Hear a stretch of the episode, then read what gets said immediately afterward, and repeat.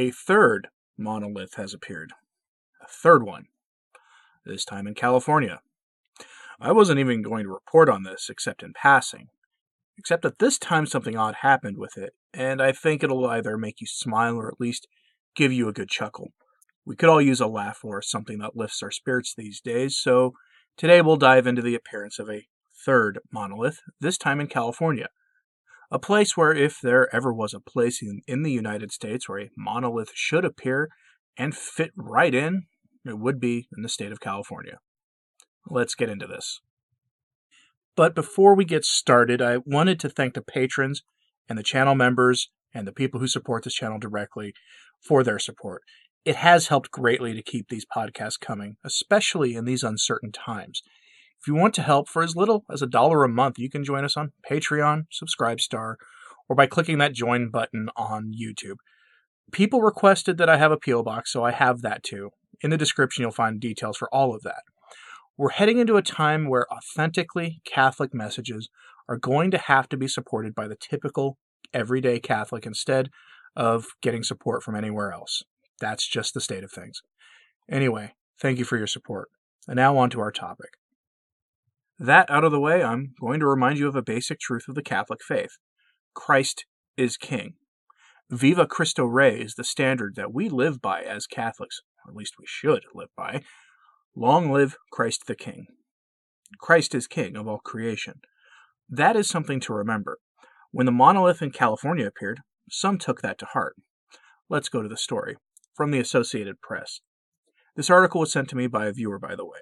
Quote Days after the discovery and swift disappearance of two shining metal monoliths half a world apart, another towering structure has popped up, this time at the pinnacle of a trail in Southern California. Its straight sides and height are similar to one discovered in the Utah desert and another found in Romania. Like those structures, the origin of the California edifice is also mysterious. It's at the top of a hill in Atascadero, halfway between San Francisco and Los Angeles. KEYT TV reported Wednesday. The tall silver structure drew hikers to the area after photos were posted on social media. A structure that appeared last week in Romania is also gone. The Utah creation evoked famous land art pieces that dot the West. Robert Smithson's spiral jetty is an earthwork along the Great Salt Lake, and Nancy Holt's sun tunnels are big concrete pieces in the desert. Like those pieces, the monolith was fascinating in part because of its context in the landscape, said Whitney Tassie, a curator of modern and contemporary art at the Utah Museum of Fine Art. That's a big, big part of land art in general, is this idea of an experience, of a journey, she said. The intense social media reaction to Molly against the backdrop of the present situation, along with the quick disappearance of the piece, has become a part of its story, she said. Police have said the dismantling may not be illegal since no one has claimed the structure as their property. The idol, idol in Utah was taken down, as was the one in Romania. No word on who put them up or if they were the ones who took it down. In response to this, well, some enterprising young men in California decided to pay the idol a visit. And I use the term idol because I suspect that they think it's an idol too. The screenshot you see if you're watching this on YouTube comes from a video that got shared around on Twitter. A link to that is in my show notes for the day. I can't put it here because of the things they say in their clip, but you can view it for yourself if you're so inclined. One of the things they said while removing the monolith was, Christ is King, over and over again. It's worth noting that the monolith was removed with little effort, leaving me to think that these are designed to come down relatively quickly if needed. Remember, the one in Romania went up and was removed very quickly, as was the one in Utah. After removing the California one, they replaced it with a cross they likely made in their garage, while repeating that Christ is King. It's an interesting gesture, especially given a couple of common themes running through all the sites we've seen them at thus far. When the fourth one appears, as it inevitably will, see if it fits the bill of what we've seen so far. I suspect more and more that these are some kind of stunt to promote a message about the environment.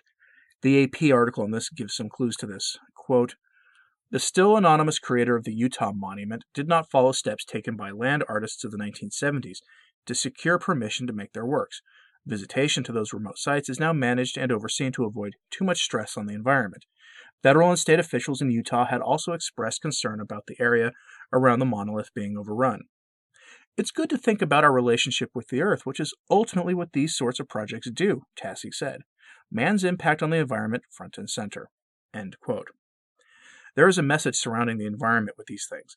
This brings us back to the original monolith, the one in Utah, that had appeared according to Google Earth images back in 2016, right around the time a film by the name Monolith was being filmed in Utah. Perhaps that's a coincidence, but if it is, it's a doozy of a coincidence.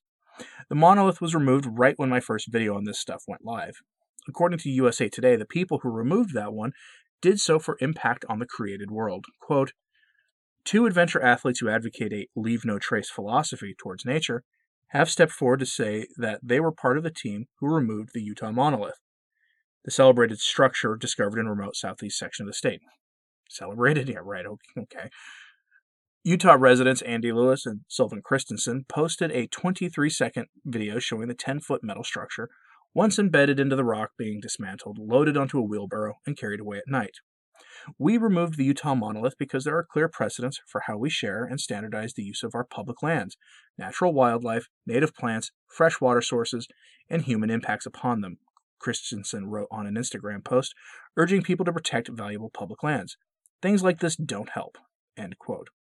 He then went on to cite how visitors to the site had been treating the area and using their vehicles to damage otherwise untouched land, using the area as a restroom, and that sort of thing. The Romanian monolith was planted and then removed from protected land that required permits to access. Humorously, the local authorities said the idol was poorly constructed by a local welder, which numerous people watching the video I made on that also were happy to point out. But it disappeared quickly, too. The California monolith, which appeared on Pine Mountain, Atascadero, is, on again, protected land. Now, in America, something like 25% of land is owned by the federal or state governments. And in, in any rural area, you could practically throw a rock randomly and hit federal land. But I think the choice of locations for these things isn't coincidental. Placing one on protected land that will then illustrate how pristine and untouched eh, these lands are by, well, touching the lands and attracting people to them is likely the real purpose here. But maybe I'm wrong on that. It's entirely plausible that this is part of some strange marketing campaign keep an eye out for some products to be pushed using monolith imagery. If that happens, then you'll have your answer. Though I do suppose that some people expect this to be the work of Cardinal Cupich's space brethren, come to build their bridges for a better tomorrow. I doubt that one will be the case, as I would expect Martians to build something better than a flimsy metal tower that four college age guys could remove with their bare hands without breaking a sweat. That's the story as it stands now. Increasingly, my money is on it being part of an environmental message. Think Smokey the Bear message, but for 2020.